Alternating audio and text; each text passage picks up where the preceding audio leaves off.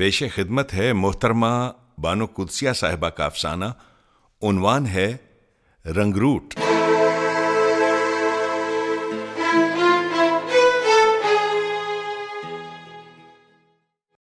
سامنے گٹھلیوں کا ڈھیر تھا اور سب عورتیں پہلا کلمہ پڑھنے میں مشغول تھیں۔ سفید چادر پر جا بجا چکنی کھجور کی گٹھلیوں کی پاؤ، آدھ پاؤ، سیر، سوا سیر کی برجیاں لگی ہوئی تھیں۔ شیخ وجاہت کی موت کا کسی کو یقین نہیں آ رہا تھا، لیکن اتنی بات پر سارا محلہ متفق تھا کہ ایسا راسخ العقیدہ سچا اور پکا مسلمان جب سے پاکستان بنا، محلے والوں نے نہیں دیکھا تھا۔ سنتے ہیں کہ پاکستان بننے سے پہلے دو گلیاں چھوڑ کر بابا رولیا کھیس بیچنے والا رہا کرتا تھا۔ کسور سے کھیس خرید کر لاتا، اسی قدر کھیس بیچتا جس سے دن بھر کی روٹی چلتی اور باقی وقت اللہ اللہ کرنے میں گزارتا۔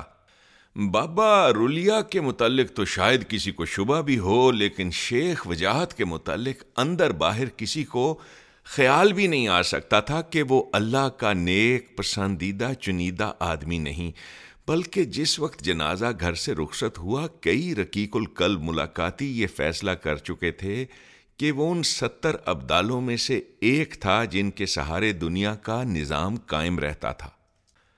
پتہ نہیں گٹھلیاں زیادہ تھیں کہ بیبیاں پڑھ پڑھ کر تھک چکی تھیں، پتہ نہیں کسی طرف سے آواز آئی، کیوں بیوی جی تم نے تو کئی بچوں کو قرآن پڑھایا ہے، بتائیے کیا قبر کا عذاب ہوتا ہے؟ ہائے ہائے، ہوتا ہے، ہوتا کیوں نہیں؟ منکر نکیر جو آتے ہیں قبر میں۔ بوا جی نے سفید دوپٹہ کانوں کے دونوں طرف اڑس کر کہا۔ لیکن جی حساب کا دن تو مقرر ہے۔ اس دن سے پہلے حساب کیسا؟ کانوینٹ کی پڑی ہوئی بڑی بہو نے پوچھا۔ اب مسالحت کے انداز میں بیوی جی بولی، اے بھائی، اپنے اپنے عقیدے کی بات ہے۔ بریلویوں کا کچھ عقیدہ ہے، دیوبندی کچھ اور سمجھتے ہیں۔ ہم تو سمجھتے ہیں، اپنا عقیدہ چھوڑو نہیں، کسی اور کا عقیدہ چھیڑو نہیں۔ منی جو دیر سے اپنی ماں کی بغل میں گھسی آئس کریم کے لیے روپیہ مانگ رہی تھی، جھٹ دوپٹے سے منہ نکال کر بولی، آنٹی آنٹی کیا شیخ صاحب کو بھی قبر کا عذاب ہوگا؟ ساری محفل پر جیسے گٹھلیوں کی بارش ہو گئی، عورتوں کے دلوں پر گومڑو پڑ گئے۔ یہ لو روپیہ اور بھاگو یہاں سے۔ اور ان کو بھی منکر نکیر پوچھنے آئیں گے؟ منی نے ایک اور حملہ کیا۔ بوا جی نے دونوں کانوں کو ہاتھ لگایا اور سر دائیں بائیں ہلا کر بولی، لو، شیخ صاحب کو عذاب کیسا؟ وہ تو پھولوں میں گئے ہیں، خوشبوؤں میں بسے ہوئے ہیں، ان کا حساب کیسا؟ حساب تو ہم جیسوں کا ہوتا ہے، ہم جیسوں کا۔ این اس وقت کوئی بی بی موقع کی نزاکت سمجھ کر اونچے اونچے رونے لگی۔ سارے میں سسکیاں، آنسو اور ہچکیاں ٹرانسمٹ ہو گئیں۔ لو بھلا شیخ صاحب کو عذاب کیسا؟ لو بھلا شیخ صاحب کا حساب کیسا؟ جب میں پہلے پہل شیخ صاحب سے متعارف ہوا، وہ محلے کے تین معتبر لوگوں کے ساتھ میرے گھر عصر اور مغرب کے دوران آئے تھے۔ میں محلے میں نووارد تھا، لیکن شیخ صاحب کی آواز نشست و برخاست، ان کا لباس، ہاتھ رکھنے اور اٹھانے کا طریقہ غرضے کے ان کی تمام شخصیت کا پھیلاؤ دیکھ کر ہی میں اس نتیجے پر پہنچ گیا تھا کہ شیخ صاحب بڑے نیک، متقی اور پرہیزگار آدمی ہیں۔ وہ چاروں حضرات میرے پاس مسجد کی تعمیر کے لیے چندہ لینے آئے تھے۔ کم از کم اس وقت تو میں یہی سمجھا تھا۔ میں نے جیب سے سو روپے کا نوٹ نکالتے وقت اپنے آپ کو حاتم وقت سمجھا تو شیخ صاحب نے میرے بڑے ہوئے ہاتھ پر اپنے دونوں ہاتھ رکھ کر کہا، نہیں حضرت نہیں حضرت، مسئلہ یہ نہیں۔ مسئلہ ذرا دقیق ہے، دقیق۔ میں ان کا منہ تکنے لگا۔ باقی تین حضرات جیسے جمرات کی مانند صرف کنکریاں کھانے آئے تھے۔ وہ چپ رہے۔ دیکھیے مسجد تو قریب قریب مکمل ہو چکی ہے۔ میں نے اس کی تعمیر خود کھڑے ہو کر کروائی۔ آپ چل کر ملاحظہ کر لیجیے کہ میری محنت کا کیا سلا ملا ہے۔ بس اب پنکھے لگنے ہیں اور فرش پڑنا ہے۔ میں سوچ میں پڑ گیا اور میں نے لجاجت سے کہا کہ میری تو اس سے زیادہ پہنچ نہیں ہے۔ نہیں نہیں ہم آپ سے چندہ لینے نہیں آئے۔ شیخ صاحب نے محبت سے میرا ہاتھ سہلاتے ہوئے کہا، یہ جو آپ کے گھر کے سامنے سرخ مکان ہے، یہاں سے سنگ مرمر کا فرش بنانے کے لیے بیس ہزار کا چیک ملا ہے۔ رقم اتنی ہے کہ فرش بھی لگ جائے گا اور پنکھوں کا انتظام بھی ہو سکتا ہے، لیکن۔ میں نے کہا، لیکن کیا شیخ صاحب، چیک بنوائیے اور کام چالو کیجیے مشکل یہ ہے صاحب یہ جو لال مکان والے ہیں، ان کا رزق مشتبہ ہے۔ آپ تو اس محلے میں نئے ہیں، لیکن ہم سے تو کچھ چھپا نہیں۔ کیا کہتے ہیں شیخ صاحب، بیچارہ سیدھا سادہ ٹھیکیدار ہے، موٹر سائیکل پر آتا جاتا ہے۔ بڑا شریف آدمی ہے۔ اس پر شیخ صاحب نے کہا، لیکن بدقسمتی سے اس کی گھر والی کی ماں کا رزق حلال نہیں تھا۔ وہ ادھر اس اس بازار کی تھی۔ کون جانے اس رقم میں اس کا کتنا حصہ ہو؟ آپ کو طریقے طریقے سے یہ بات ان تک پہنچانا ہے۔ یعنی اگر ہم کہیں گے تو پڑوسی ہونے کی رعایت سے ان کی دل شکنی ہونے کے امکانات ہیں۔ لیکن آپ اجنبی ہیں اس محلے میں۔ آپ مناسب الفاظ میں انہیں ہمارا اعتراض پہنچا دیجیے میں حیرانی سے شیخ صاحب کا چہرہ دیکھتا رہا۔ جمرات خاموش رہے۔ ہماری آرزو ہے کہ یہ پیسے پہلے آپ ٹھیکیدار صاحب سے ادھار لیں۔ وہ بھلے آدمی ہیں، ضرور ادھار دے دیں گے۔ پھر آپ اپنی طرف سے ہمیں چندے میں دیں۔ یہ قرض آپ کو لٹانا نہیں پڑے گا۔ دیکھیے، اللہ کے گھر کی تعمیر کا سوال ہے۔ شبے والی بات نہیں ہونی چاہیے۔ آپ کو ثواب ملے گا۔ میں ثواب کے چکر میں پڑ گیا۔ لیکن لیکن شیخ صاحب، میں اس گھر میں نیا ہوں، محلے میں نوارد ہوں۔ یہ ٹھیکے دار مجھے کیوں کر بیس ہزار ادھار دے گا؟ دیکھیے، ہم ان کی دل آزاری نہیں کر سکتے۔ ہم محلے میں پرانے ہیں۔ آپ کو ان کے پاس جا کر جھوٹ بولنا ہوگا کہ کہ, کہ آپ کو بیس ہزار روپیہ درکار ہے اور شیخ صاحب آپ کو وہ چیک دے سکتے ہیں۔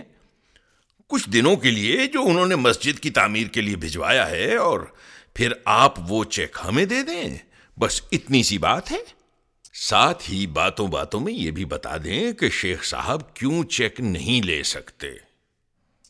گو بات میرے پلے نہ پڑی، لیکن وہی کچھ ہوا جو شیخ صاحب نے فرمایا تھا۔ یہ علیحدہ بات ہے کہ جو تین جمرات شیخ صاحب کے ساتھ آئے تھے، انہوں نے بات لیک کر دی اور ٹھیکیدار کی بیوی کئی راتیں روتی رہی۔ اس نے اپنے شوہر سے وعدہ لیا کہ وہ کبھی مسجد میں نماز پڑھنے نہیں جائیں گے۔ کچھ عرصہ ٹھیکیدار صاحب مسجد میں تشریف نہ لائے پھر یہ خاندان خدا جانے کہاں جا بسا اور انہی کے گھر میں ایک انجینئر آ بسے۔ انجینئر سے مجھے یاد آیا کہ انجینئر اکرام اللہ سے بھی میری پرانی یاد اللہ ہے۔ اس نوجوان نے ابھی پانچ سال ہوئے ساہیوال میں سروس شروع کی تھی۔ وہاں اس انجینئر سے میرے بڑے اچھے مراسم تھے۔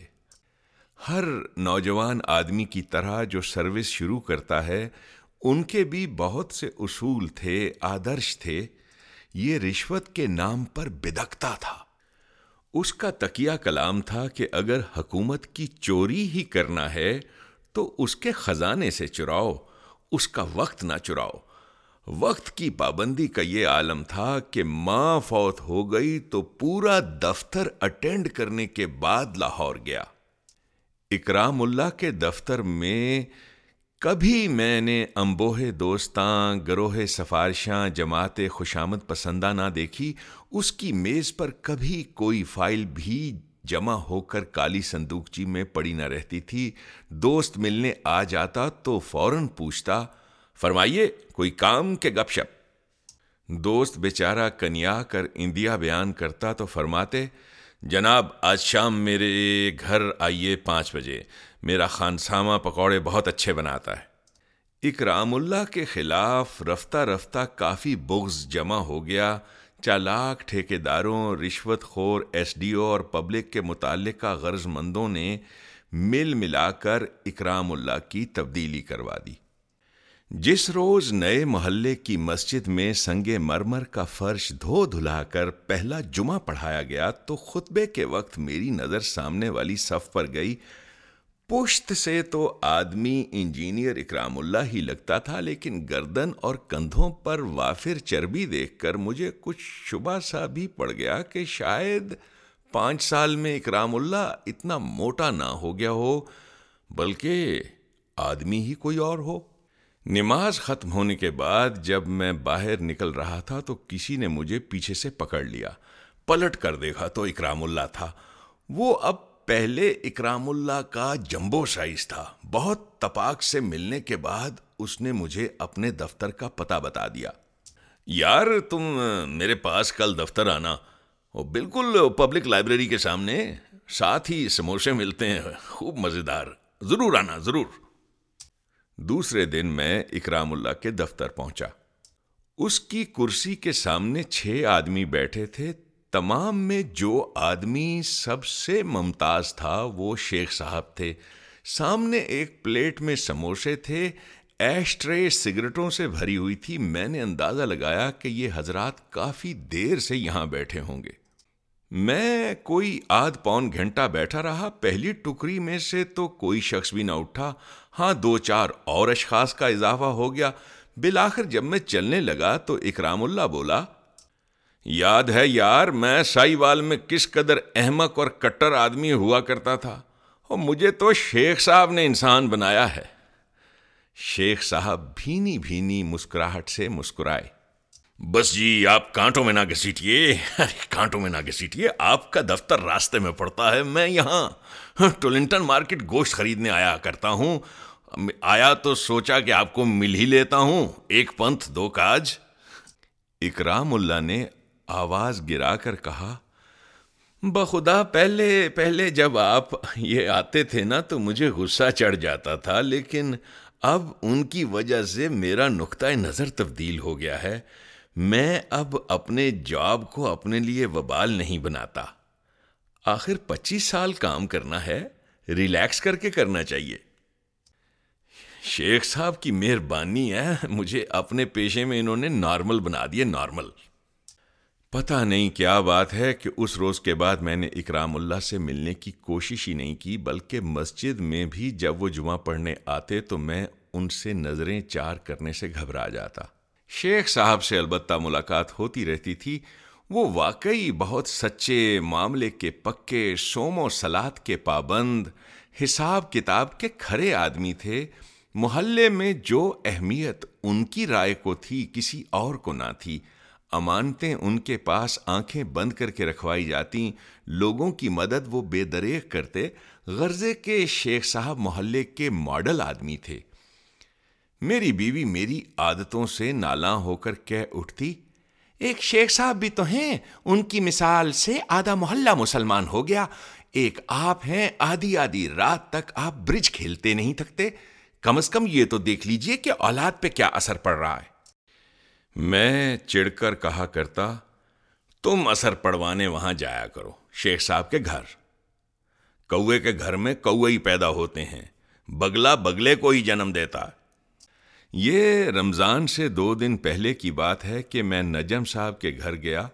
ان کا گھر ہمارے محلے میں نہیں، لیکن محلے سے متصل گلی میں موجود ہے۔ اثر اور مغرب کے درمیانی وقفے کا ذکر ہے۔ تمازت بہت تھی اور حبس گلی میں یوں بیٹھا تھا جیسے کوئی شخص گرم بھاپ میں کمبل بھگو کر آپ کو اس میں دم پخت کرنے کے لیے بیٹھا ہو۔ پہلے تو میں نے ارادہ کیا کہ نجم صاحب سے پھر ملاقات کی جا سکتی ہے، لیکن مجھے کیمرہ درکار تھا، اس لیے میں نے بادل نخواستہ دروازے پر دستک دے دی۔ شیخ صاحب نے میرے لیے دروازہ کھولا۔ اب باتیں شروع ہوئیں۔ شیخ صاحب میرے سامنے اپنا مطلب بیان کرنے سے قاصر تھے۔ میں شیخ صاحب کے سامنے کیمرہ مانگنے سے قاصر تھا۔ بالآخر مغرب کی نماز جیت گئی۔ شیخ صاحب کو فکر تھی کہ کہیں وہ مسجد نہ پہنچ سکیں۔ اس لیے میری موجودگی کے باوجود انہیں اپنا اندیا بیان کرنا پڑا۔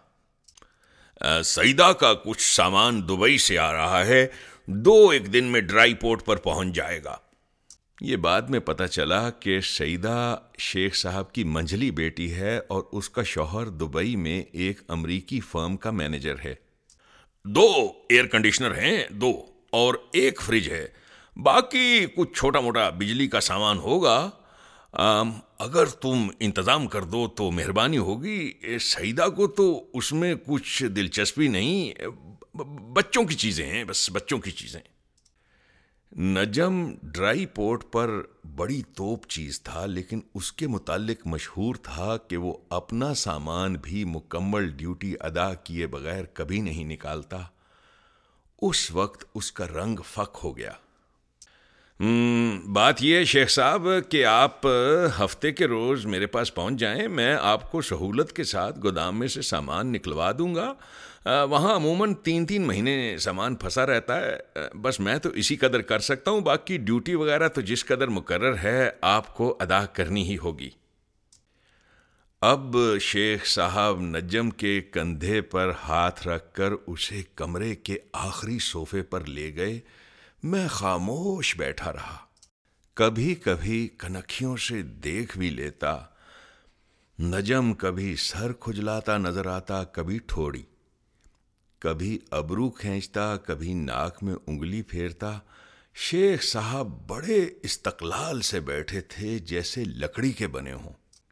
ان کا ایک ہاتھ نجم کے کندھے پر تھا اور دوسرا اپنی جھولی میں پڑا تھا۔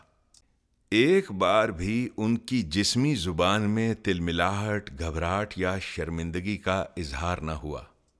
جس وقت مسجد سے عشاء کی آزان شروع ہوئی، نجم صاحب رام ہو چکے تھے۔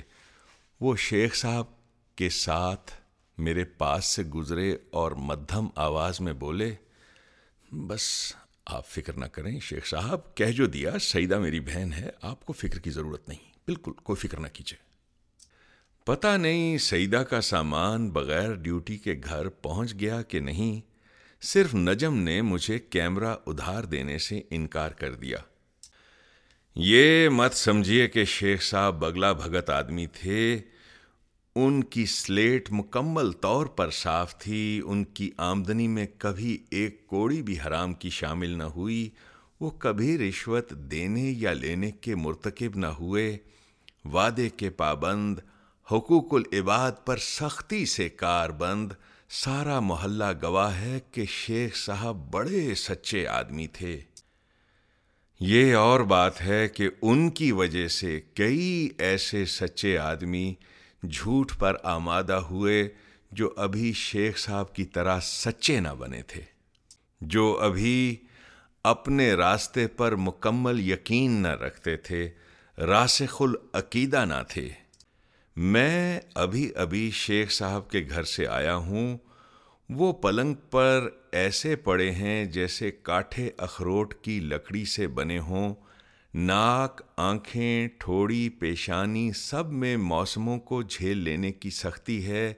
اپنے مسلک پر جمے رہنے کا پختہ یقین ہے۔ عورتیں تو ضعیف الاعتقاد ہوتی ہیں۔ خام خواہ سوچتی ہیں کہ شیخ صاحب جیسے آدمی سے بھی منکر نکیر حساب لیں گے، حساب کتاب سے شیخ صاحب کا کیا تعلق؟ اور پھر یہ بھی اعتقادات کی بات ہے، بھلا ایسے آدمی کا حساب کیا جس کی اپنی سلیٹ بالکل صاف ہو؟ ہاں یہ اور بات ہے کہ شیخ صاحب کی وجہ سے کئی لوگ بھٹک گئے۔ لیکن شاید ان لوگوں کو باہر کیف شاہراہ سے پگڈنڈیوں پر اترنا ہی اترنا تھا۔ ایسے رنگروٹ تو ہر وقت برائی کی تعلیم لینے کو تیار رہتے ہیں۔ اس میں بھلا شیخ صاحب کا حساب کتاب کیسا؟